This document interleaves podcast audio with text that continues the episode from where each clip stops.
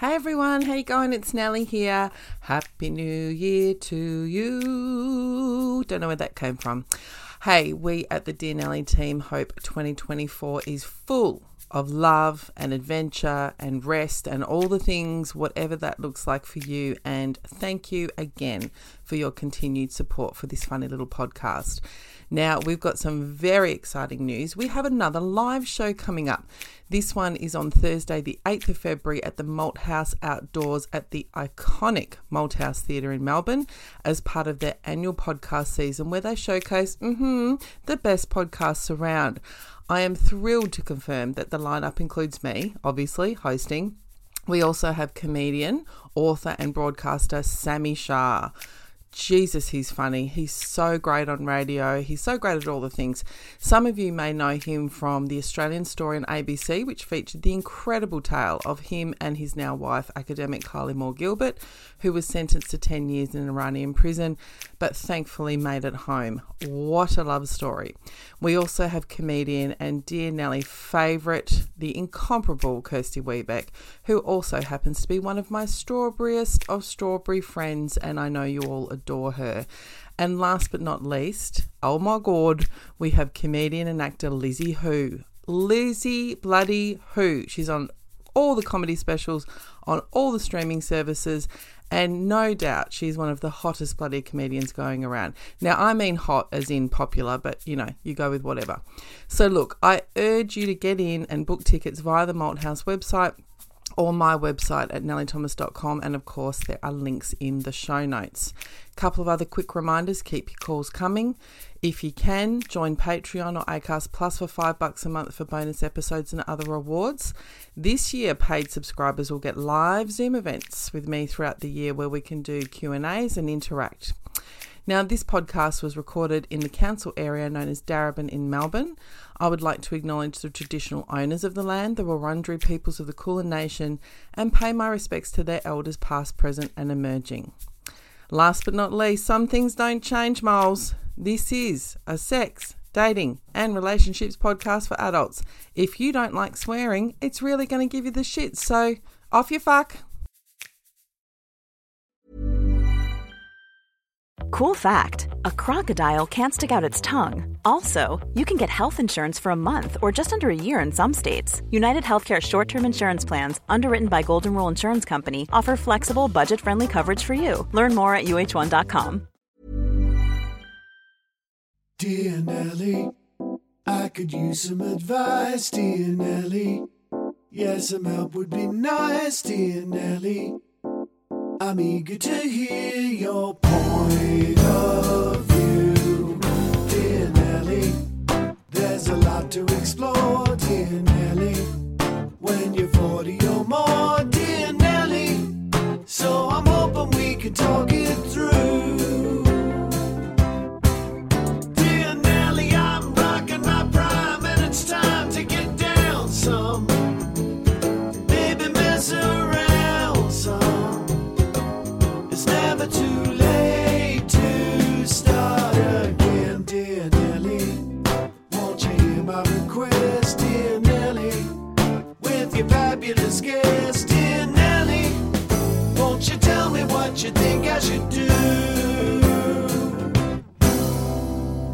Welcome to Dear Nelly, Sex, Relationships and Dating from the Other Side of 40. And we are joined, oh my God, we are joined by Jacinta Parsons, broadcaster, author, just ingenue about town. I like that. No one has ever said those words before. They will now. Now I'm going to put it in my bio so that You should do really crazy things in the bios just to make, you know, when we go to festivals and stuff, they read out things. I love it. I love that shit. Like, I always try and put something kooky in. Like, I was a BMX champion. Were you really? Yeah, I was many moons ago. So for me, it's sort of, I like that in my intro so that when I come on stage, I'm confounding expectations because I don't look like an elite athlete, Jacinta. Well, I would hazard to argue with that. But, I mean, how much have you spoken about your BMX championship life? Yeah, not a great deal. You buried the lead on your whole existence. Thank you so much. Because people, whenever I'm introduced with that, it's like all my whatever professional achievements, that's all I care about, and no one else cares.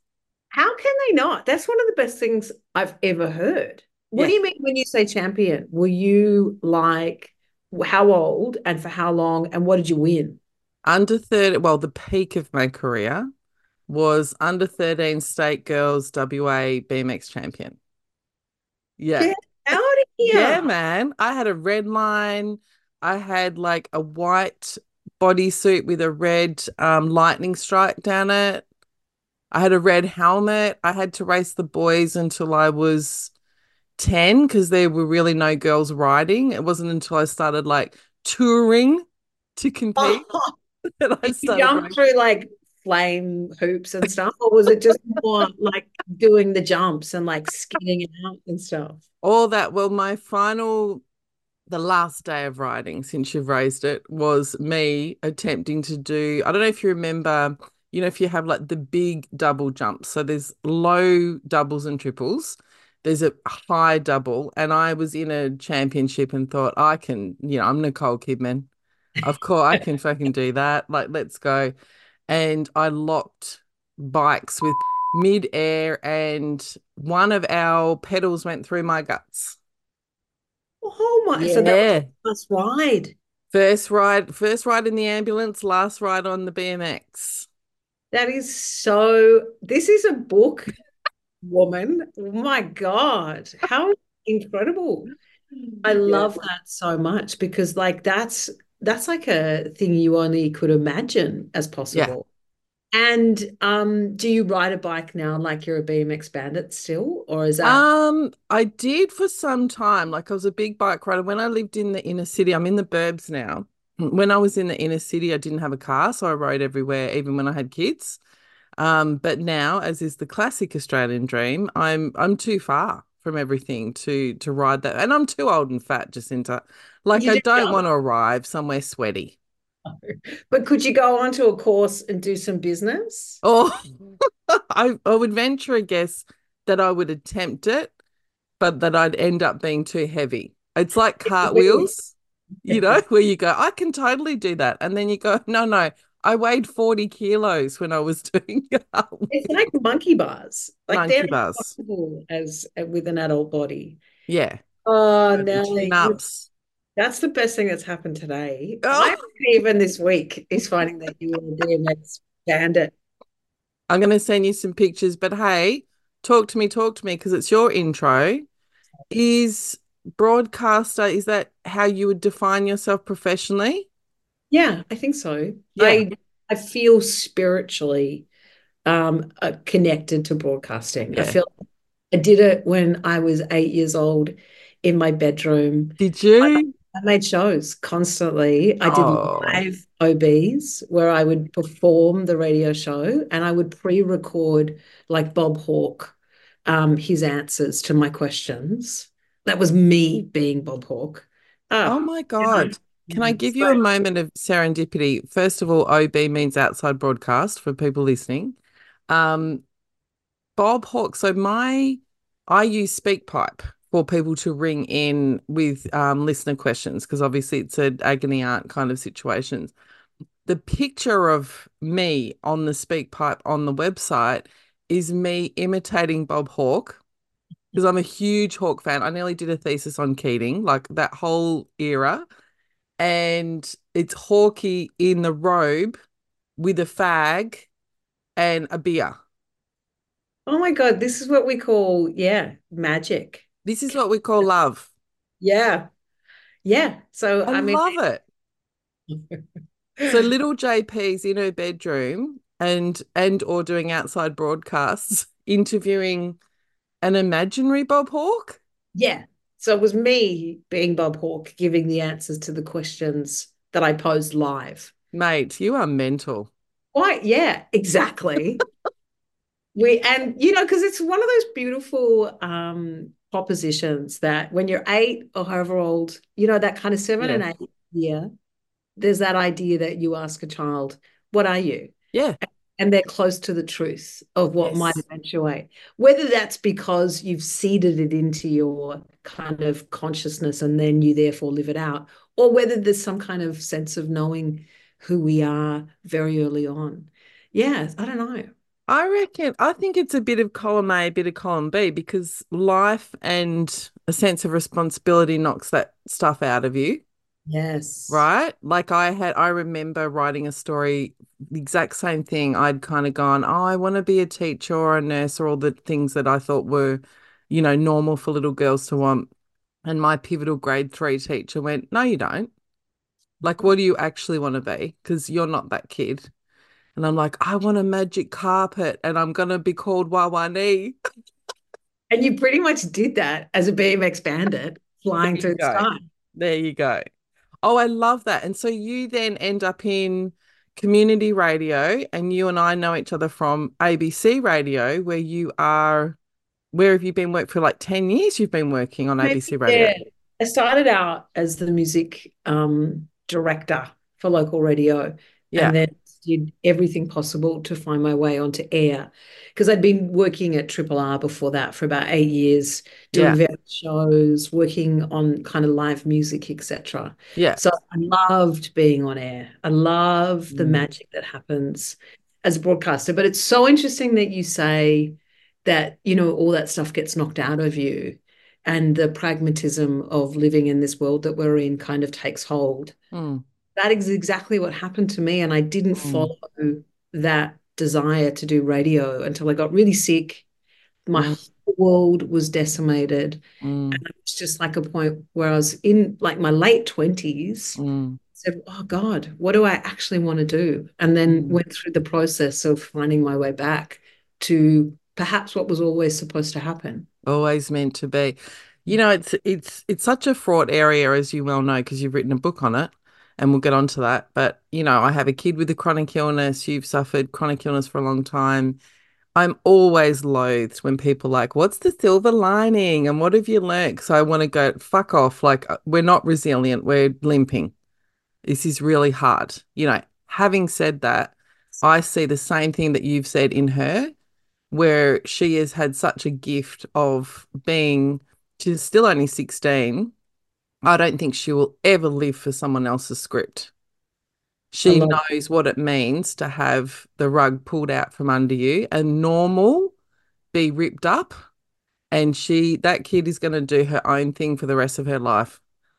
I love everything you've said there, because I totally agree, and the reason why I wrote the book Unseen the way I did was whilst I'd already had the experience of what that can bring you, which is an incredible insight, I don't think it's right necessarily to tell the story of illness like that, like, oh, it's this magical moment of discovery, because the reality of it is all that other stuff as well, and we need to find space and compassion for the limping and for the reality of what it is. If we find something, that's not because it's necessary that we should, you know. Maybe it's a wonderful byproduct, but you know, I think it's the cautiousness around talking about illness through that frame. I think you're absolutely right, and I 1,000% agree with you. But it has been for me. For you. One of my experiences. Yeah. Yeah, and I think it's both. I mean, I just hesitate because I know, and you know this, like, I mean, I do a monthly gig with a bunch of carers. And these are not the kind of carers that make everyone feel better. They're not going to a function and eating cupcakes and going, what a privilege. These are the kinds of carers who can't leave the house, who can only meet via Zoom, who even then find that difficult. Some are literally, and I mean literally, housebound. And the idea of saying to them, oh, wow, look at you developing your resilience. Like, if I would want to punch me in the face. You know, it's like what they need, and it's unpalatable for the rest of us to hear, they need more help. They need money. They need superannuation. They need, do not tell me all the lessons are good. Like, they're fucking limping. I want to hug you via the screen right now, because that's what we lose. Yeah. We go too quickly to the end of the story. What we is the deep compassion, our need to slow down and listen and actually respond to what is happening rather than this magical kind of outcome. And again, it's there and it's all that stuff. But mostly society needs to just really take on what the needs are of carers or health systems and all the things that are going on, and telling the truth around that stuff, I think is still vital that we hear the hard stories of it. Can I put you, because obviously, oh my God, I could talk about chronic illness and so could you all for the entire time, but I'm interested, we've had this a couple of times, someone quite rightly, and I'll thank her again, corrected me when I was talking about my experience going on the apps initially, and I was kind of being funny and flippant and going, oh my God, I don't want any pen pals. Like, stop with all the fucking messaging, because it's like it can go on and text and are we ever going to meet up?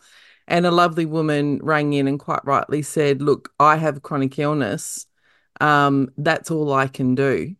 And that's been a real lifeline for me, you know, to be able to have that like flirtation and a bit of frisson and whatever, that's all I can offer.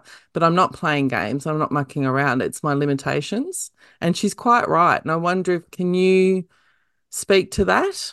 Well, in a strange kind of comparison, we've had that pushback as well when we do radio and we say, I just really want to talk to you. Use your voice with us. That's what we love.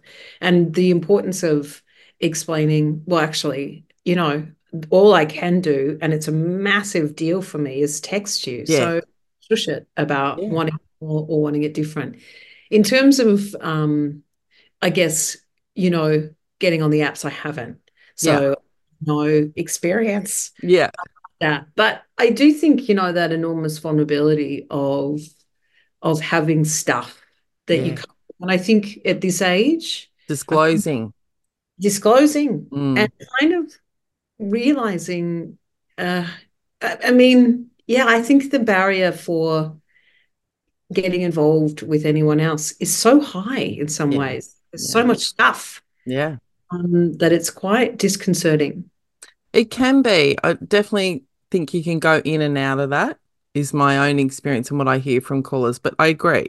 I mean, at this age, you cannot get to our age and not have accrued some wounds, whether they're physical, psychological, emotional, and how do they interact with the other person's wounds? You know, and that's a real dance of kind of working out, like, the word trigger's overused, but you know what I mean. Like, your shit might be triggering my shit and we might not even know we've got shit. Yeah. You know, like, how much insight do you have? Can you tell me what year was your last date? And I mean first date. Oh, my God. Let's go back to 1990, like 5 or 6. Yes, girl. Oh, my God, the Keating years.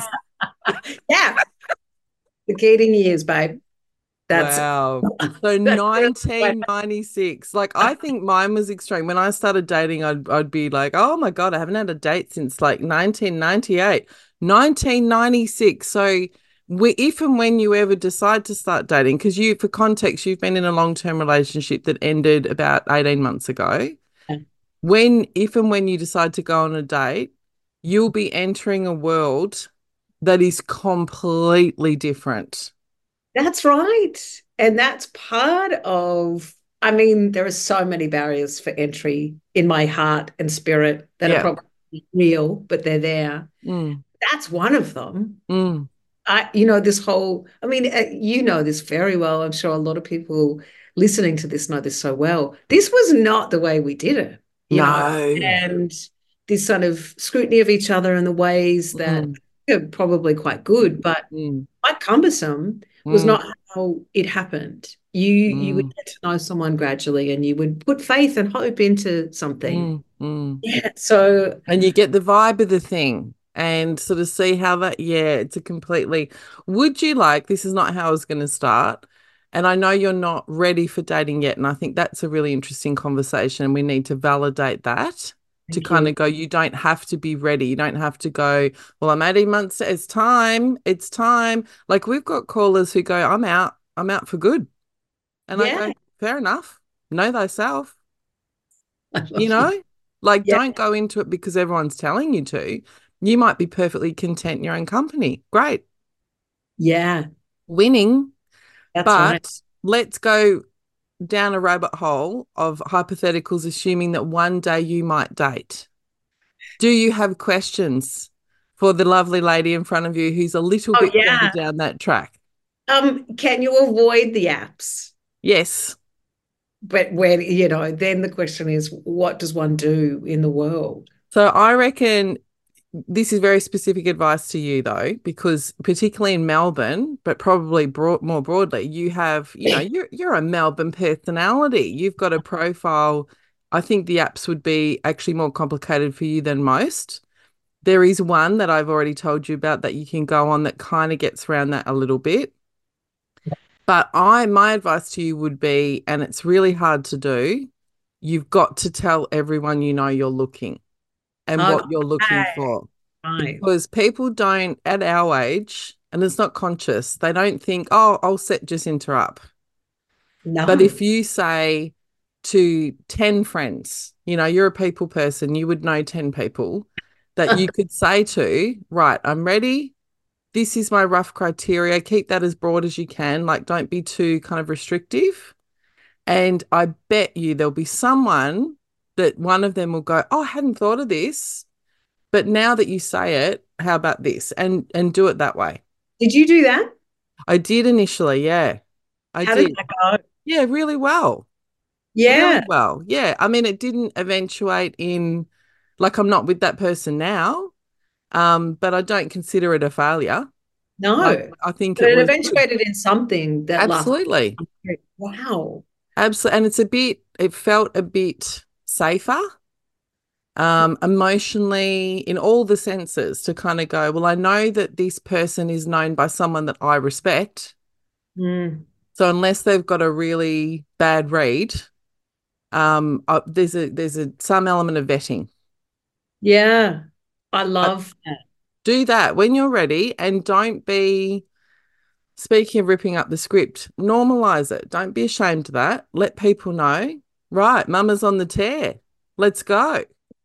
Let's see what happens. And that would be exactly how I would say it. Mama is on the tear. Yeah. Yeah, and then I guess how do you know that you are ready to go into that world? You don't.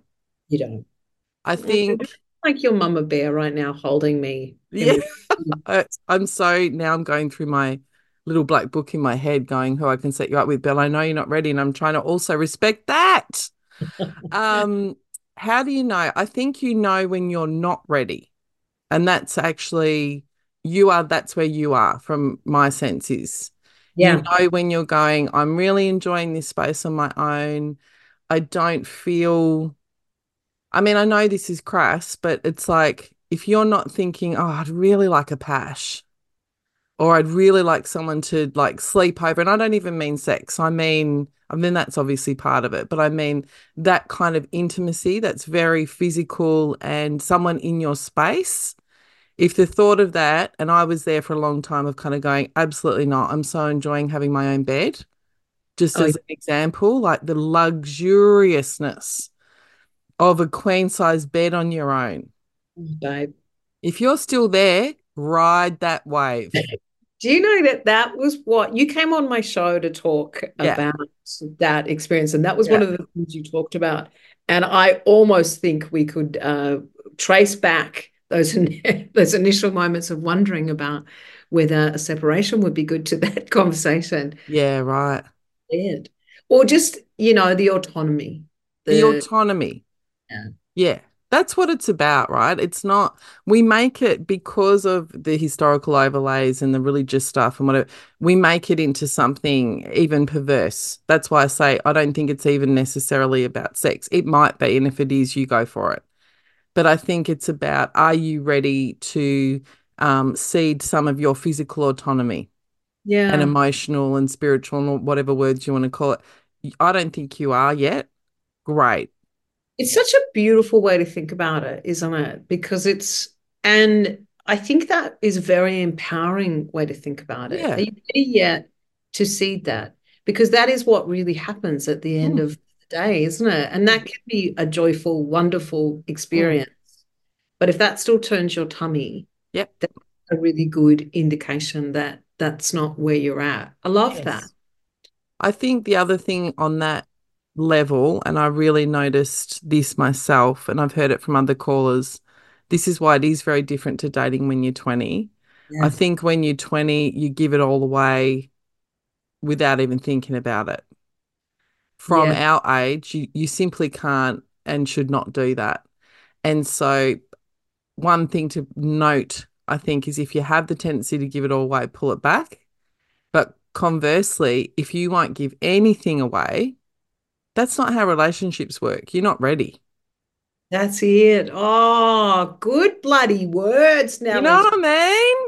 I really do. Yeah. I think that is just a lovely framing, and all of it's good. It's just where you are. It's just where you are. That's a really great way to understand it. And can I say to you, beautiful lady, speaking of being where you are, this is, I mean, I assume this will happen because it happened to me and it happens to pretty much anyone who's dating. The first time you get rejected, which is probably going to happen, right, unless you find the, you know, next love of your life on your first date, remember that. It's not about a rejection of you. It's we're not right for each other at this time. Yeah. Or you're not the right person for me. That doesn't mean you're wrong. That doesn't mean I'm wrong. It's probably circumstance and timing. And then gracefully move on. It's funny how that very primal, that young part of us, need rejection, same way perhaps we always have, you know, of self. Yeah. But again, with the later in life, you can apply such different understanding and reasoning to it. I think that's such a good thing too, testing that muscle. Oh, like little baby Jacinta, if she's anything like little baby Nelly, will fucking rage, right? There is like a little toddler in there kind of going, but why don't you love me? And then you even can step back and go, I don't even love you. You know, like you got to be, and we've got a much better chance of that at this age of having that insight. Yeah. And kind of going, is this ego? I think this is ego. I'm not actually hurt. My ego's bruised. Yeah, because it does feel there's a bigness to it, isn't there? That's not real, but that kind of you put yourself, that vulnerability, that you know, being see through, and then not being enough for someone, which is not the correct kind of way to see it. But that's what arcs up. Yeah, for sure, and that's all part of it. I reckon it's just you've got a better chance of recognising that and also then dealing with it than you would have when it was 1996. Can you tell me in as much or as little detail as you're comfortable with? So you two were in a relationship for like 25 years. Yeah. You know, that's a bloody long relationship. How are you going being single? Initially, I went through that, oh, my God, this is the best experience that I've ever had. And that lasted some time. And then I think the reality of suddenly being without family around me 24/7 and me having a very clear identity within that family, even though I never thought I was sucked into that stuff. You know, I'm a feminist and I was like, I am just a woman who has this experience. But I had to come to terms with the fact that I had, that it was very painful to reckon with that loss. Yeah. That came upon me probably harder than it might have had I been more aware of my relationship to the family unit that I was part of. Yeah. Oh, I completely can. I think everyone listening can relate to that. And this is, without getting too much down a cultural studies rabbit hole, this is exactly how real power works. You don't see it. Right, yeah. So if you've got the cultural capital of the 2.2 kids and the mum and the dad in the burbs, you're just living, you know, and you just pay, and you don't even recognise how much approval that comes with. There's economic incentives. There's a whole range of things that you're getting that you don't realise because you're the centre Absolutely. And being humble to that, I think was a few months for me to recognise how much I bought into it when I was telling myself I hadn't. Yes. And still I have pangs of that loss, I think, of what I read into and spoke about and thought about, I think, in that unconscious or in that privileged way, I suppose, of that nuclear family. That, you know, at an intellectual level, I have huge issues with it. I don't agree. But there is something else at play, strong conditioning around that. Of course. And, I mean, think about the set in going back to dating, same thing. There's an intellectual experience that's very different to a bodily and emotional experience. Yeah. So something as trivial as sitting at a family barbecue, you might intellectually be kind of going, I don't give a shit who's married. I don't care. Doesn't matter. I don't care who's got kids. We're all just people. All the while, even unconsciously, you are receiving messages that the way you're living is good and normal. That's right. That's absolutely right. So it offers that opportunity to kind of step outside the fishbowl, you know, in the small way that a white woman can. You know, she's receiving lots of affirmative stuff for a whole range of reasons. But, it's a really, and again, not to go too quickly to the end of how fantastic that reckoning is. It's very brutal. But there is only kind of, I think, the path, if you're prepared to kind of get smacked in the face with it, is about working out what the fuck you are. Yeah. I don't have all that stuff. And what you want.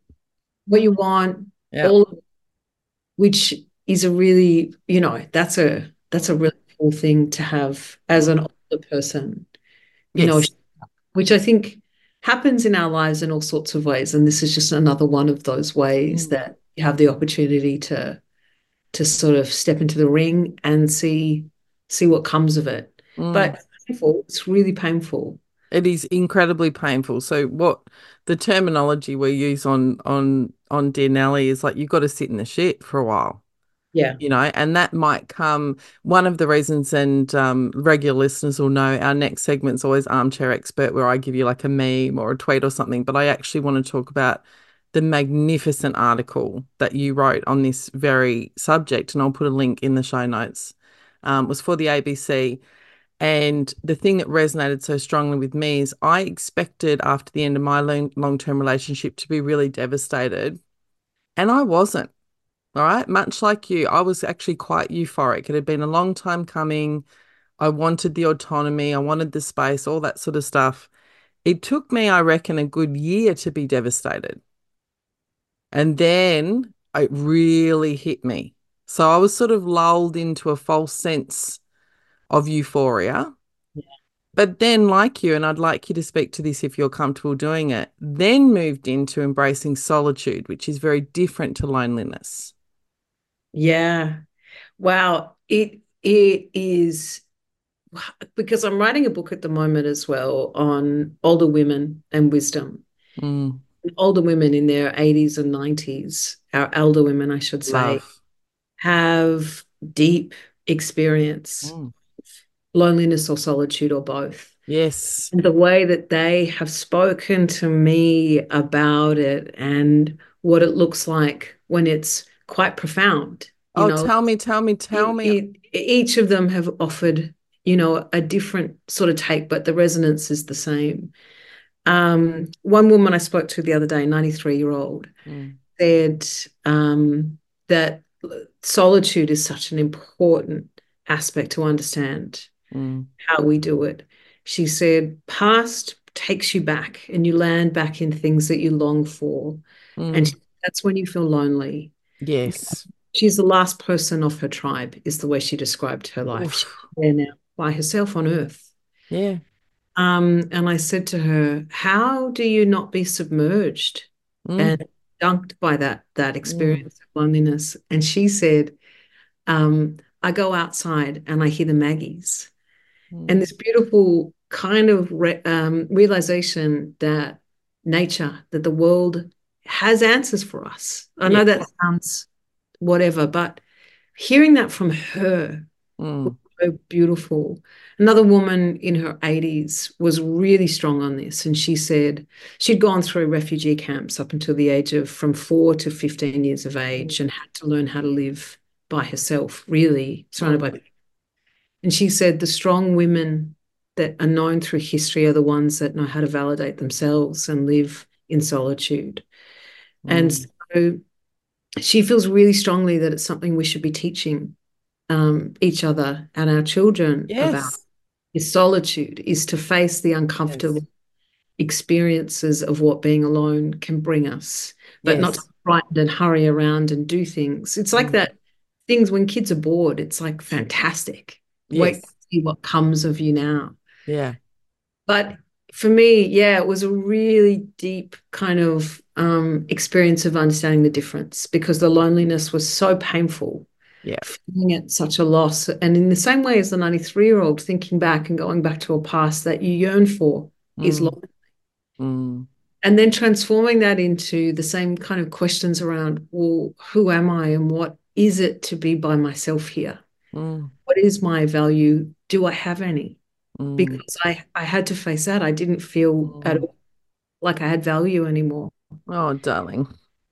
I know, but that's the raw truth of it. Yeah, I get it. I was worth cooking for, whether I was worth celebrating. Why would? Because everything in my life had always been relational. I'd always been in a relationship to children, to family, to everything in close proximity. But going through the experience of like being with that, like not trying to get rid of that, but sort of transforming it into a different idea of power. Like how can we see it in a different light? How can we use the time to go up and down rather than linear? You know, what's going on? Let's go deeper. Let's just see it. Like let's watch a bit more. And that changed everything, to the point where when you talk about seeding that space, it's now quite a treasured part of my existence. Yeah, exactly. So the very thing that we are terrified of, we're now protecting. Yeah, that's right. You know, it's like, this is my dance space, that is your dance space, we're at the Kellermans, off you go. You know, like it's a profound experience and you can't skip the steps. So sometimes people ring in kind of going, oh, how can I get over heartbreak? How can I do? You can't. You need to move through the process. It'll take some people more time than others. It'll hit you at different times. I think the thing that I want to say to you, and I don't know if this is depressing as fuck or really great. I find it great, but I recognize the depressing element of it. You were alone all along. That's right. That's right. To me, that when that hit me, that's when I went, okay, now I know what to do, because something didn't get taken, right? That was actually always the case. I was living with certain illusions that we all do, to, you know, existential dread's a real thing, avoid it. Once I started to embrace it, and I think having, ironically, given this is where the conversation started, having a child with a chronic illness has actually helped me do that, because life is nothing like what I thought it was going to be like. And so I've had to slowly do that process and then do it again in terms of a relationship, and kind of go, I know, and you know, this could happen to anyone at any point. Yeah. When you bring up, because what you made me think of then as well was that first understanding of the aloneness of us when I was really, really sick. Yeah. And I was in my early 20s, so my world around me, whilst busy and happening, I was so alone. Yeah. And at that point, really, really cross about it. Yes. Like, how can you not understand? Why? Yeah. A lot can happen in 3 years, like a chatbot may be your new best friend. But what won't change? Needing health insurance. United Healthcare Tri-Term Medical Plans, underwritten by Golden Rule Insurance Company, offer flexible, budget-friendly coverage that lasts nearly 3 years in some states. Learn more at uh1.com. Why are you not beside me right now and helping me? Yeah. To friends, to family, I was really, really cross about that isolation. Yeah. And there was, like, honestly, one kind of moment of I'm alone. Yeah. And that is okay, because anything above that, if I can be alone and do that, anything above that is a bonus. Yes. You know, any positive. Yes.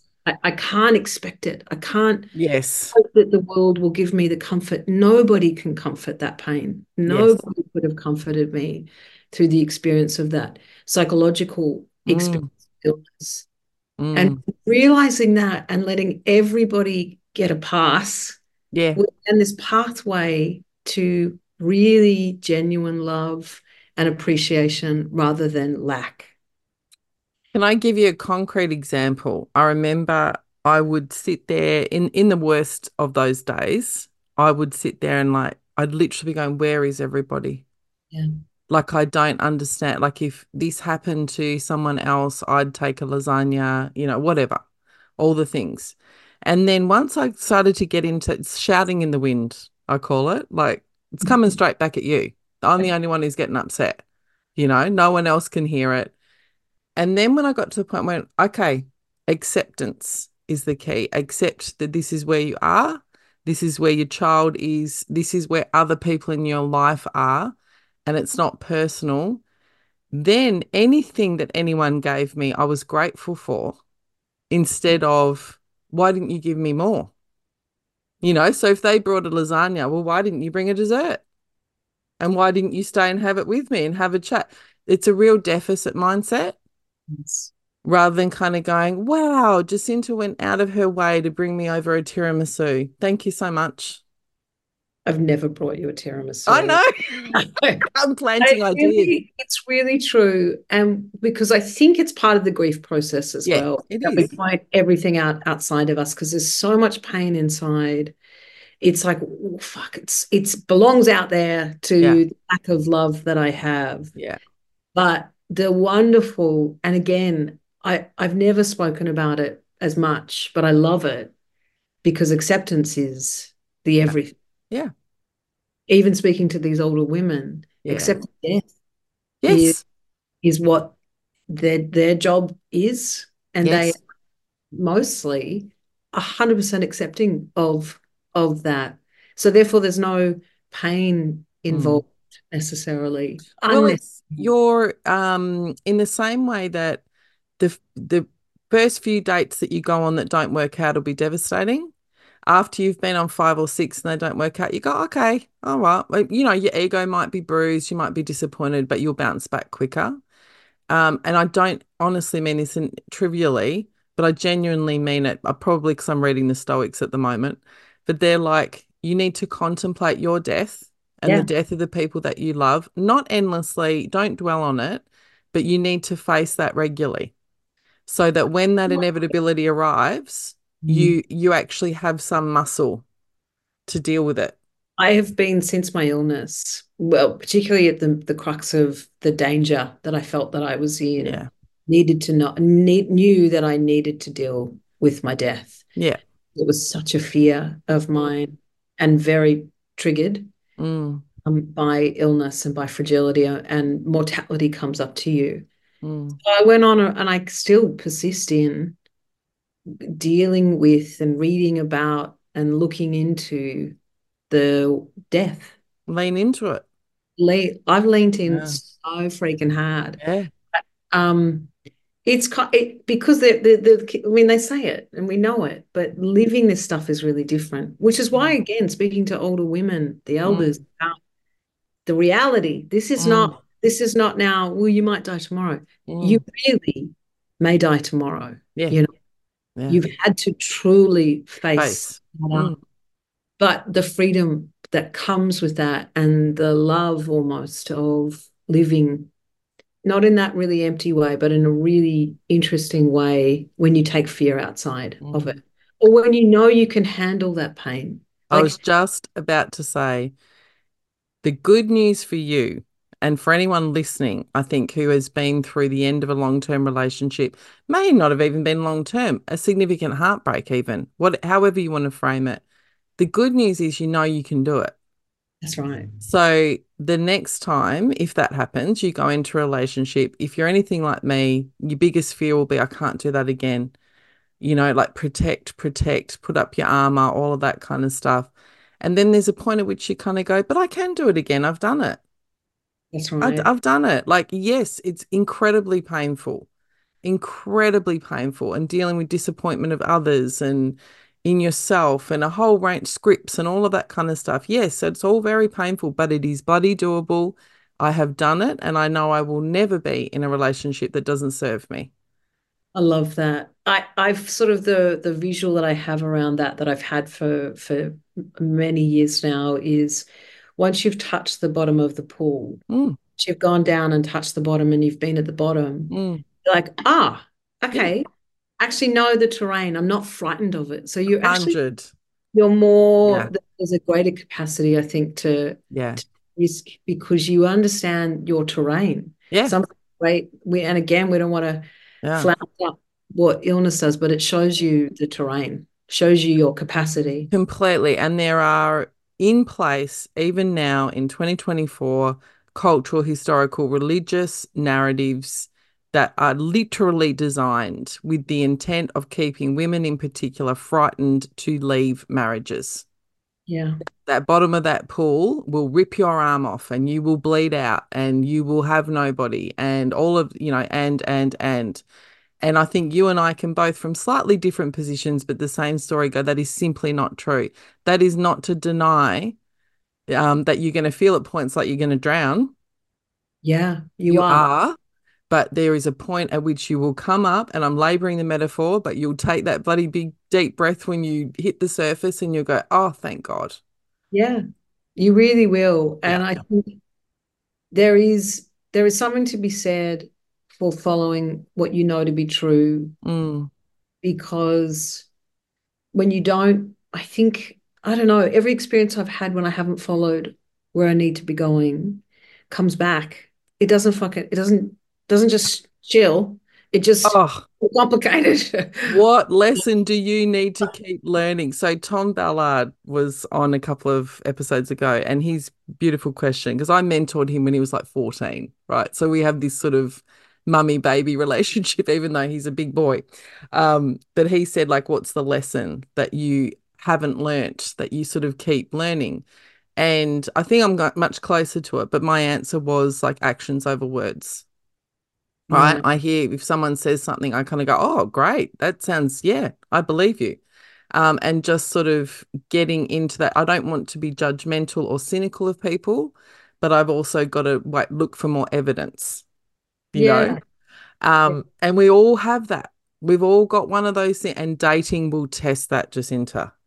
You realise even if you don't know what it is yet, it'll come up and you go, shit. I thought I'd learned that one. Yeah. Well, it's very confronting even before, like in preparation for this, the confrontation is, what am I giving away already, even before I start? What am I saying is not enough, you know? Yeah.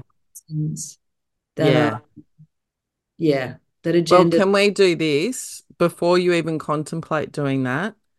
Me, you, a couple of Aperol spritzers, a pen, a piece of paper. I'm not big on, I refuse to do things like, income brackets or hair colour or they've got to be this tall, like all that shit, whatever. But there'll be deal breakers. And one of those deal breakers, for example, will be like, how do you feel after being in their company? Yes. If you feel like you're begging for attention or you feel diminished or like you better dull yourself down or you're too much or you're not enough, off you fuck. Next. So good to hear you say and speak about it so clearly, because we have been taught since we were little not to trust that. For sure. You know, not to trust. If we don't feel good, it's probably our fault, you know, because we aren't good enough. I'm reading it wrong. Yeah, deep stuff around, because you're not good enough, so therefore you better try harder, or you've got to be accepting all of that. It's really cool to not be in a situation where I think where you can start making more of those choices about yourself. But yeah, being aware. You know what, girl, you're starting from the best position because you don't need it. Yeah. Right? You're starting from a position where you are happy as you are, or you wouldn't be trying to protect that autonomy. So that's perfect, because if and when you decide you want to date, they will have to be of a suitable caliber for you to cede that autonomy. That's my massive problem for sure. That's not a problem. Oh, it's a good thing, isn't it? Yeah. Yeah. I love this for you. You're coming back on. I'm not even asking you.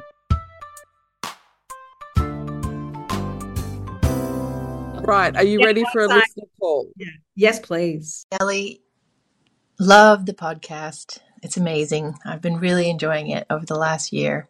Thank you so much for all of your wise words. My question is about navigating relationships with neurodiverse individuals. So the situation is that after my marriage of almost 20 years and 3 kids ended, I slowly started dating this guy who's been married 3 times. Maybe that's a red flag, but I try not to judge.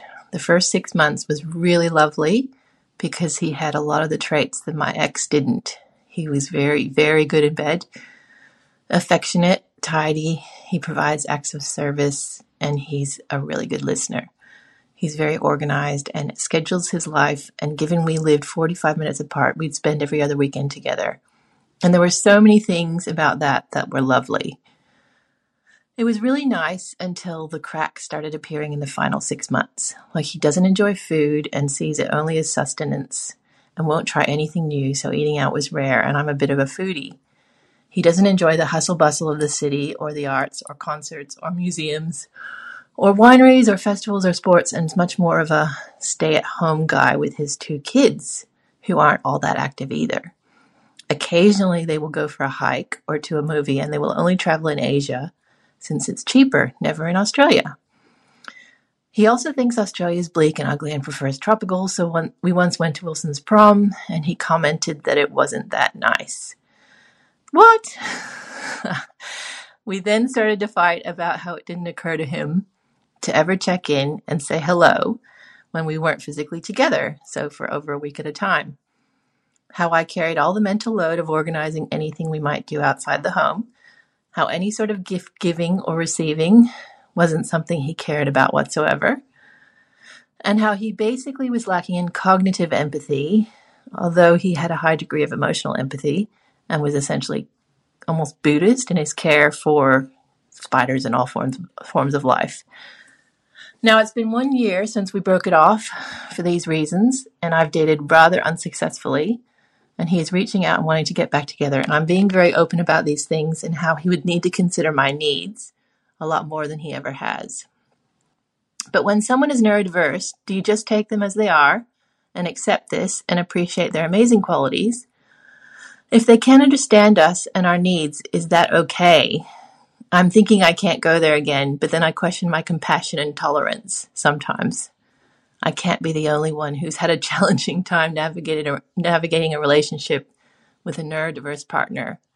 So I'd really like to hear your thoughts, Nelly. Thank you.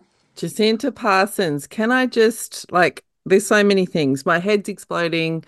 But one of the things I want to say, first of all, before I come to you, is the idea that someone is, and I quote, almost Buddhist in their love and reverence for an ant, but can't be for their partner. That is the thing where the place I'll be starting. But let me go to you, dear Jacinta. What do you hear? What do you say? Gimme me. Look, I hear so much in this as well. And what I hear really clearly, and I think even if we frame it in the way that you have described this last hour, Nelly, around what we ask for. Yeah.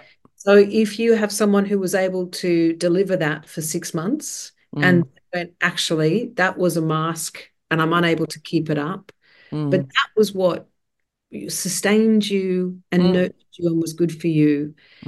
It's absolutely beautiful and fine that human exists in the way that they do, but it doesn't nurture you or sustain you. That's a massive, I'm just going to say it, I'd say bump out, no whammies or whatever that was to say. I say you are, and the way that you've also framed it in the call around not having successful dating. Therefore, maybe I was being, no, you're not. No. What did you want to say about it? Because you'll have much more wise words than I have. Oh, I don't know that I will, because I'm quite, like, I'm heightened, if I'm honest. Like, there's so many things. I'm triggered. I'm emotional. There's so many things I want to say. It is a bit emotional. It is really emotional, and I really respect and understand, and I hope that the listeners do as well, that there is always a balance between accepting people, whether it's they're neurodivergent, whether they have a mental illness, whether they have a different personality to you, maybe they have a health condition, maybe all these things. Of course, we want acceptance and tolerance. That does not mean he's the right person for you. No. And your needs matter. That's the thing that I want to say unequivocally. Who knows whether or not he's unable to fulfill your needs because he's neurodivergent? Maybe he is. Maybe that's it. Maybe it's his personality. Maybe he can't be bothered. Maybe he doesn't see it as important. Maybe he does and can't do it. None of us know. All you can go on is what he is doing. He's hurting you. Yeah. Right? He's not an addition. Yeah. He's a subtraction to the life that you see yourself living. Your life is full of love and joy. I mean, how Buddhist can you be if you go to the Wilson's Prom and not see the beauty? And you know what? This one sounds like a joke, but I mean it sincerely as someone who has a neurodivergent kid. You're not his mum. Yeah. Right? If you were his mum, you need to accept all those things and you need to work with all of those things, and you will love him till the day both of you die. You are not his mum. You are seeking a partner. I wanted to give you an example, actually, and see how this lands with you, because, of course, I emailed her back. I was a little bit worried about this particular call. Sometimes I'm like, I need to contact you before the episode's going to come out. So I found a few articles, and there was a case study. I'll make it brief, but essentially there was an autistic man married to a neurotypical woman, and similar sort of thing. The first sort of, before they were married, very happy to do birthdays, Christmas, presents, I love yous, whatever. Once they got married, pretty much started saying, those things are stupid. Like, they don't make sense to me. Those things are for kids. You shouldn't need them. And over time, she started, because she was trying to be tolerant and because she was trying to accept him as he was, she started to deny her own needs. Worse than that, then go, oh, I am stupid for wanting a birthday present. Oh, it is silly of me to want him to say Happy Valentine's Day. Oh, I shouldn't ask for. Over a course of years, she diminishes herself so much she can't even recognise herself. Mm-hmm. And I hear that in this call, the potential for that. Oh, I agree that I hear that in that call as well. Yeah. Because what it's about is undermining what you are and who you are to accommodate somebody else who has every right to be that somebody else, who doesn't like nature, who likes an ant, doesn't like beautiful. I'm just going to keep harping on about Wilson's Prom tree. Yep. Red flag. No. Yeah. That humanity is perfect, wonderful human he might be, but he doesn't serve what you need. You need. Which is a whole range of other stuff, and you shouldn't change those needs just to suit and fit the capacity of somebody else. You know what? There is someone for him. That someone is not you. No. Because if you want, I feel like she's seeking, and I understand this as a kind of a person who tries to live in the world as someone who's loving and accepting, as do you. I think she wants permission. I'm going to give you permission, girl, to not date this guy, and I'm going to give you that permission from the point of view of someone, like, I would lay on the freeway for my kid. Like, I am obsessed with this child. I love this child. I am, you know, Daenerys Targaryen, I've got my fucking dragons, the whole thing. I would say to you, honestly, and I mean this with love, I wouldn't want her dating you, because she would feel bad about herself.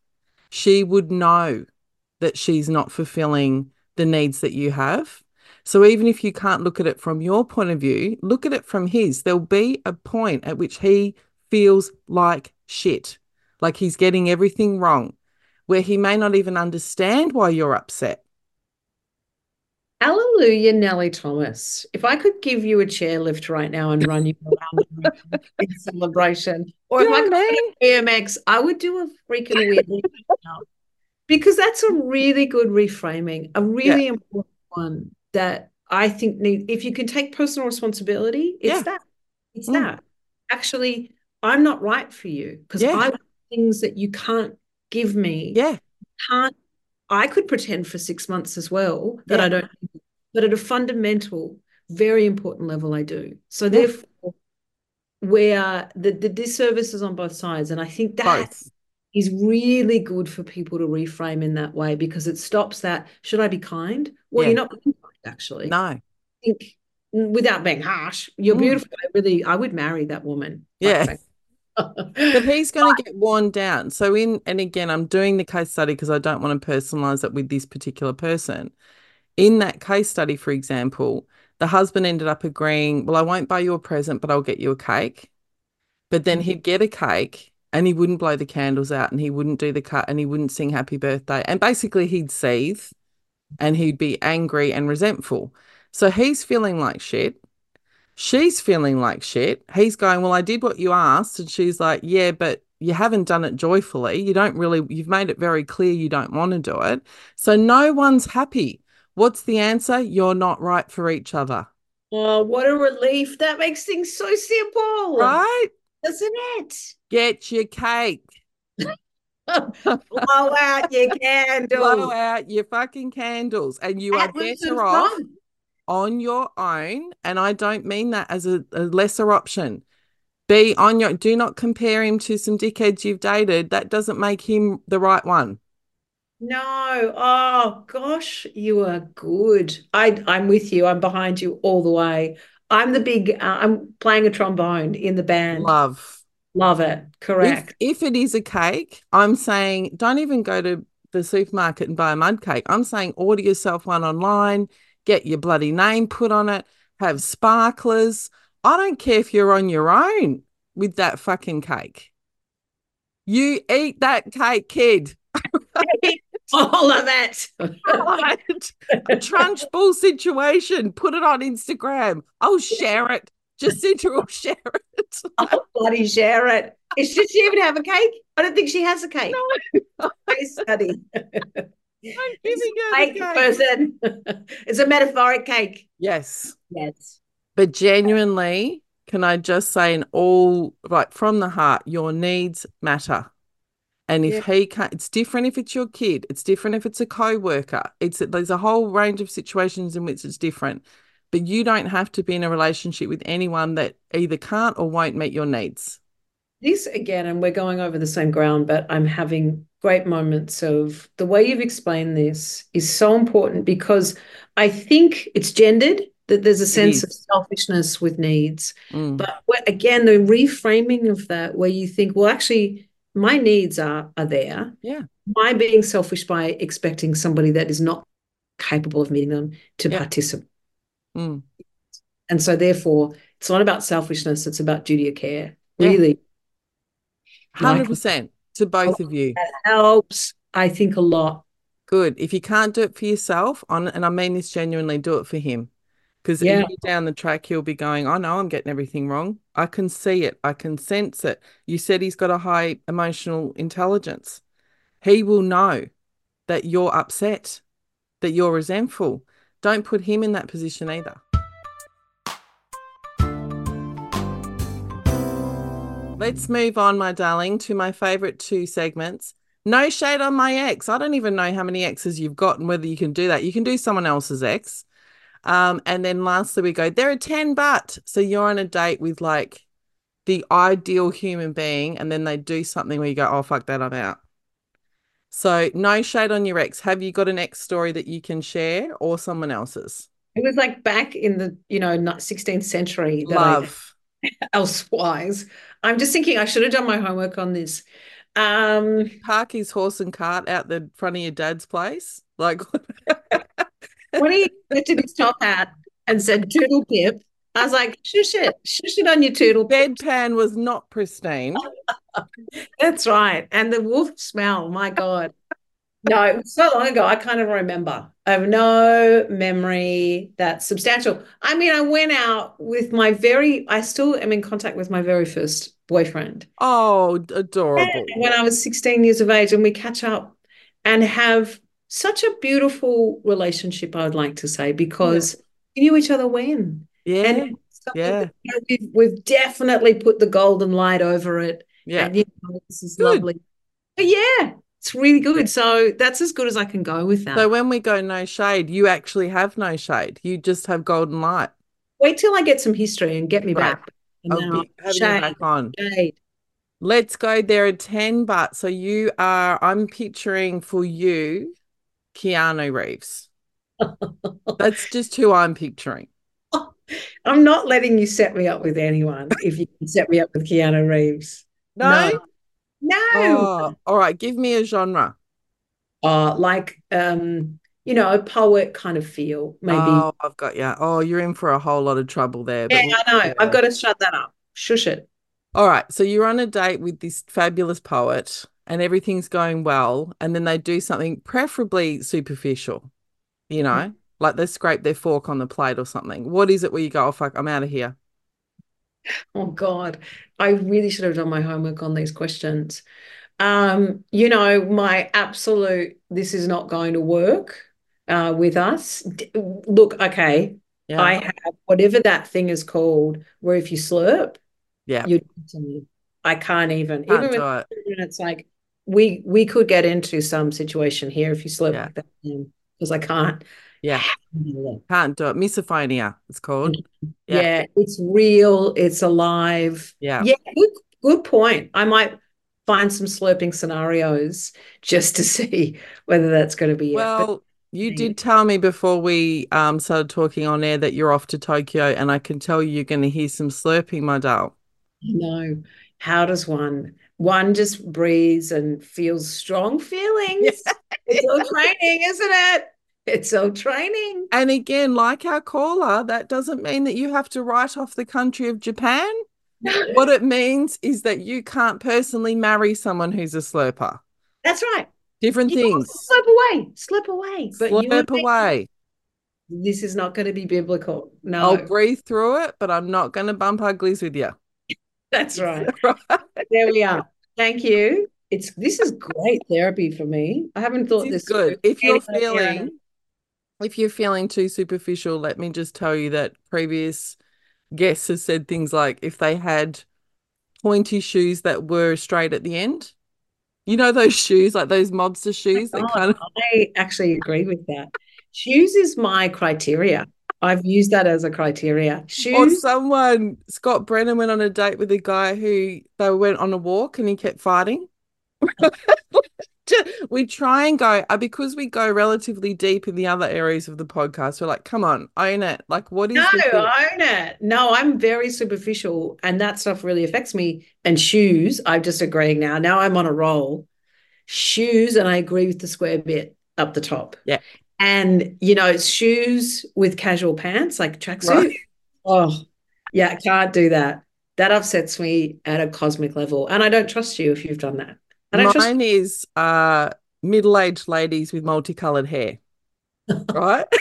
There's a particular genre of middle-aged lady. She's probably in a leopard print. She's got multicoloured hair. She's probably saying, I don't really like attention. You're going, you sure about that, doll? Are you sure? I'm scared I'm going to be one of those women. You are? Yeah. I'm going to roll into that. There'll be purple and green. And a little bit of pink, just a flash. Oh, my God. So much so. Oh, my God. You are the best. Chuck out the rest. Are you coming back on? Yes. Please, this is very seconds. Nurturing for my soul. I love it. And will you please help me when you're ready? And I will wait as long as it takes when you're ready. I want to help you navigate the big bad jungle out there. You bloody set me off Keanu Reeves, though. I'm coming for you. All right. Keanu, there'll be someone listening who will take Keanu, let me tell you. Yeah, I mean, Keanu, that's the point you've made. Keanu's great. Not for everyone.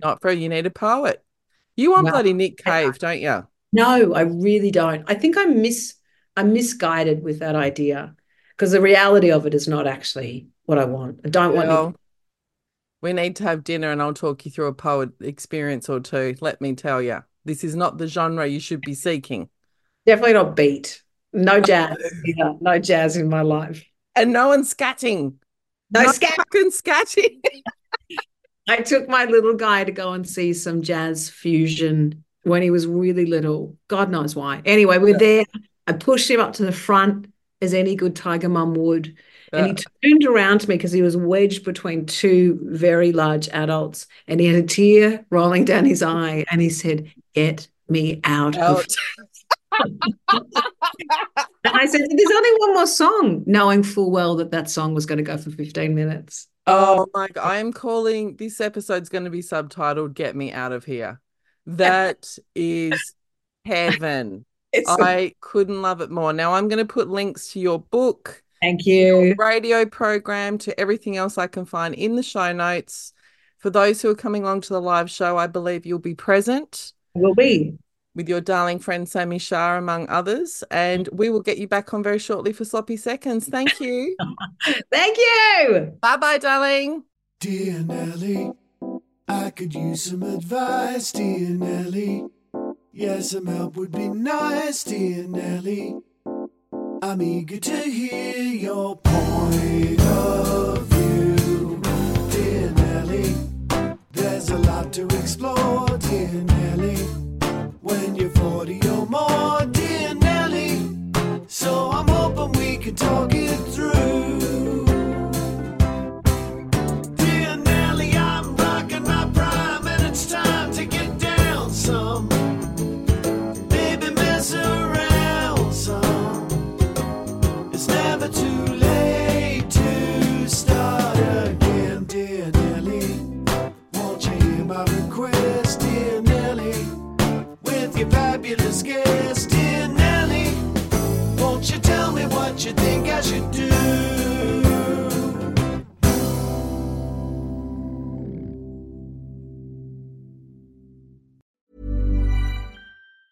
Planning for your next trip? Elevate your travel style with Quince. Quince has all the jet-setting essentials you'll want for your next getaway, like European linen, premium luggage options, buttery soft Italian leather bags, and so much more. And is all priced at 50 to 80% less than similar brands. Plus, Quince only works with factories that use safe and ethical manufacturing practices. Pack your bags with high-quality essentials you'll be wearing for vacations to come with Quince. Go to quince.com/pack for free shipping and 365-day returns.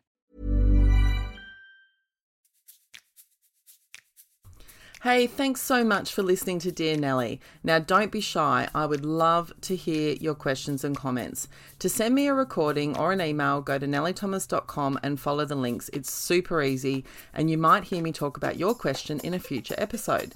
Huge thanks to producer Sam Peterson from the Producer Boy Creative Production team, and to producer Faye Younger, who in addition to being an excellent human is also a brilliant real estate buyer's advocate and can be found at UNSEEN.com.